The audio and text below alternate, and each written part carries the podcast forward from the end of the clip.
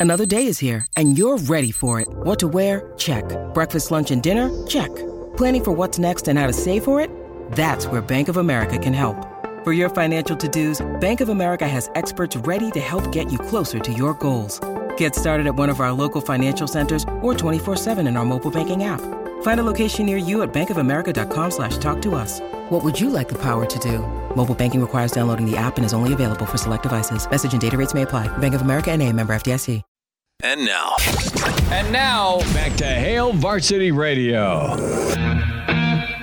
Thanks for hanging. It's uh, signing day Wednesday 2.0 for 2024, and we welcome in Mr. Husker football, Mike Babcock with Hail Varsity and Hurrdat Sports, and get your uh, emails to Babbers. Get signed up for his biweekly newsletter. It's Mike B at HurrdatSports.com is where you can send that email to. And Babbers, it, you know what? We were doing this a long time and uh, it used to be rain or snow. It was this uh, first Wednesday in February for signing day, and uh, from the uh, the Max Preps era to the Blue Chip Report to the Tommie Frazier camera crew. Uh, incident. what I mean, incident. That's Bill Dolman walking with a camera that may or may not have had a VHS in it, uh, and uh, you know, being there for it. It's Barry Switzer uh, having a player stay in a roadside motel that was blocked off the entrance by two big old Cadillacs. Uh, Switzer once told me. We fast forward to now with Portal, with early signing day, and, and now we we have. Uh, oh yeah, let's go get uh, a guy named Kyoto Wilhite to to round out a class. Yeah, it's so uh, it's so clear cut these days. I mean, you just, you know what's going to happen, and um, you know it, it- he was important enough that they moved the uh, news conference from 11 a.m. to to uh, 3 p.m. There's a lot that's happened in this world of recruiting. That that may be a first where you move a presser. Yeah, yeah, that was good. Um, that says a little bit about uh, how, how good it was to get the get the commitment from him. And uh, you know, one of the things, um, so you have the early signing period, and a significant percentage of those guys, well, a meaningful percentage of those guys are already on campus, right? Will be able to go them. through spring practice. I think that's a that's another positive uh, through this whole recruiting thing. But uh, yeah, it's uh, there. There are a lot of things to balance here, and uh, you know I think that uh, Coach Rhule and his staff have done a pretty good job of uh, balancing those things because you see recruiting classes rated, and Nebraska seems to be consistently in the, at least in the top twenty-five, and uh, that's a good place to start. But as I always say, um, let's wait till they get on the field and let's see what happens then. Um, this is a great time to be optimistic about things, but let's wait and see what happens. yeah, and to your point, Mike, about waiting, seeing what these guys are on the field, do you get the feel, because I, I don't, that Matt Rhule gives a damn about recruiting rankings? I would doubt that he does. He said as much. No, teammates don't care either. No, I don't think that. Uh, I don't think it's important, but I think from a from a fan standpoint, just the energy, and again, it's it's it's like a a season unto itself. You know, it was the old Texas SID. I probably mentioned this before, but he always used to say there's two seasons, football and spring football. Now there's three seasons: football, spring football, and recruiting. And and if you can if you can be successful from a perception standpoint in recruiting, then that has a reason for optimism going into the spring. After the spring, you have optimism going into the fall. And then when you get to the fall, that's when we find out how uh, the, the recruiting and the spring uh, fit into this picture. Mike Babcock's with us from Hail Varsity and Hurrdat Sports at MD Babs on Twitter, recapping Rhule and uh, his time with the media today and Nebraska rounding out their 2024 class. A lot of interesting things. Nebraska, a great kind of jump start for 2025 as they were on the road in January. The uh, Coach Ed Foley motivational speaker tour. Uh, which was nice for Nebraska around the state of Nebraska. Rhule loved his walk ons that he got from this class, says three or four guys could be starters. They're not ruling out if things don't shake out how they like at quarterback, looking in May uh, for that answer at quarterback. But I, I want to get your take here, Babbers, on just overall the the urgency. I think we all kind of heard from Rhule, and and he was matter of fact about five and seven, not good enough, yet still talking about that goal for a championship.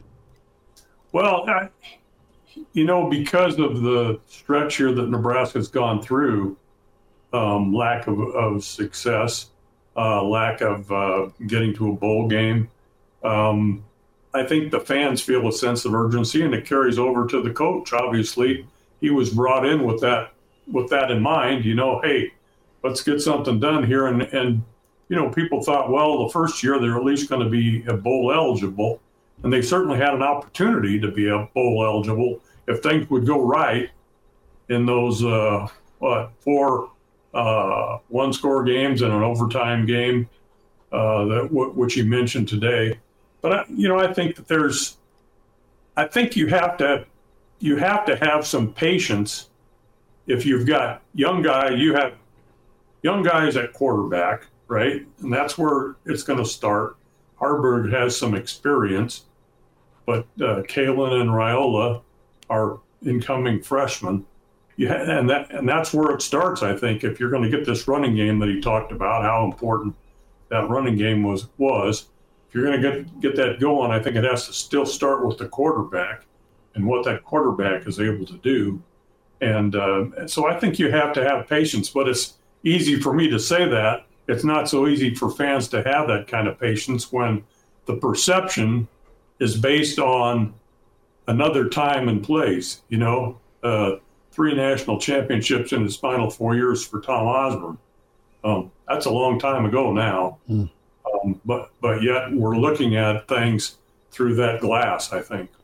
Mike, as we talk about the quarterbacks here, did Matt Rhule's comments on only having three scholarship quarterbacks alleviate your concerns with that position about how he felt it was necessary to go all in on those three in order to to build championship type teams down the road?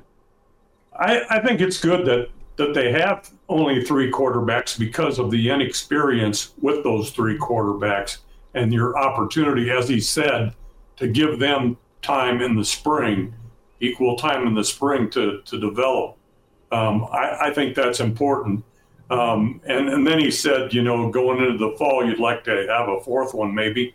But uh, it's so difficult now, I think, to maintain quarterbacks because of the transfer portal. So if you've got three that you feel good about, at least going into the spring competing, um, I think that's a positive because, again, transfer portal, what happens in the spring? What if they all really do well?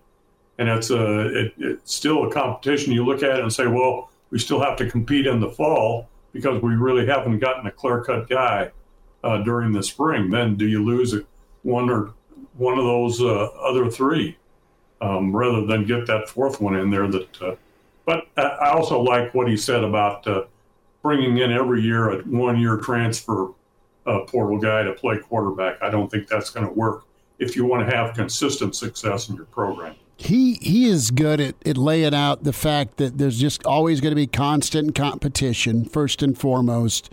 Don't take it personally.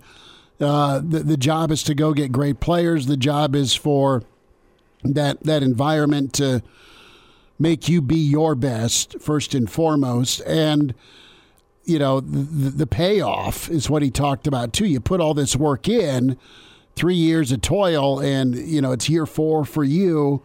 And he's also cognizant about.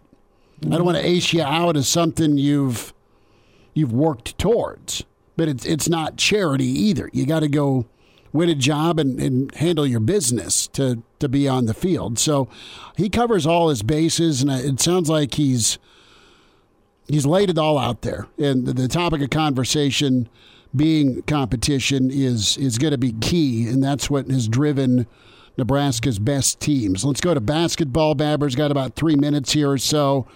a a just monster game. I don't know how else to describe it tonight. You have two teams that can fluctuate between a 9 and 11 seed right now as we make the, the corner turn to mid February with Northwestern. They're on a skid. Nebraska's trying to eke out a two and two stretch in these this meat of the schedule four game run. And there's also some buzz, maybe a, lineup change uh, for Nebraska here. We'll see what uh, what old Muehlheisen has to say in the pregame. But your thoughts on Nebraska Northwestern tonight? Yes, it's it's giant, but do you feel okay about Nebraska coming off of what we saw the other night?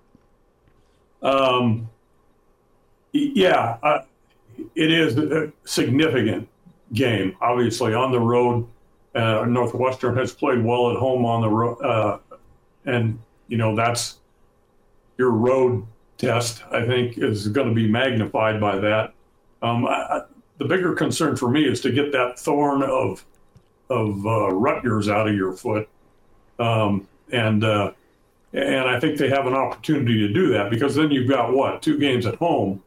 Uh, if, so if you can get some momentum here, um, and you go into two games at home against teams that have not exactly excelled, I think um, you you can uh, be in a in a little bit better position. But you know, I, I feel good about uh, coming off the Rutgers loss. I feel good about how they played against Illinois. Mm-hmm. That's fair. And whenever you you you look at that that Illinois game, Mike, do you worry about that giving this team false hope on the road, if you will, with all the struggles that they've undergone? That they kind of think, you know what, if it wasn't for the refs, we would have had them. We, we figured something out on the road. Is that a concern to you, or or not? No, uh, not really, because I think that, you know, just playing well enough on the road to have won and to be able to say that. You know, if we would have gotten one of these calls, we could have won that game. I think that we weren't there on the road earlier in this season. I think now they are.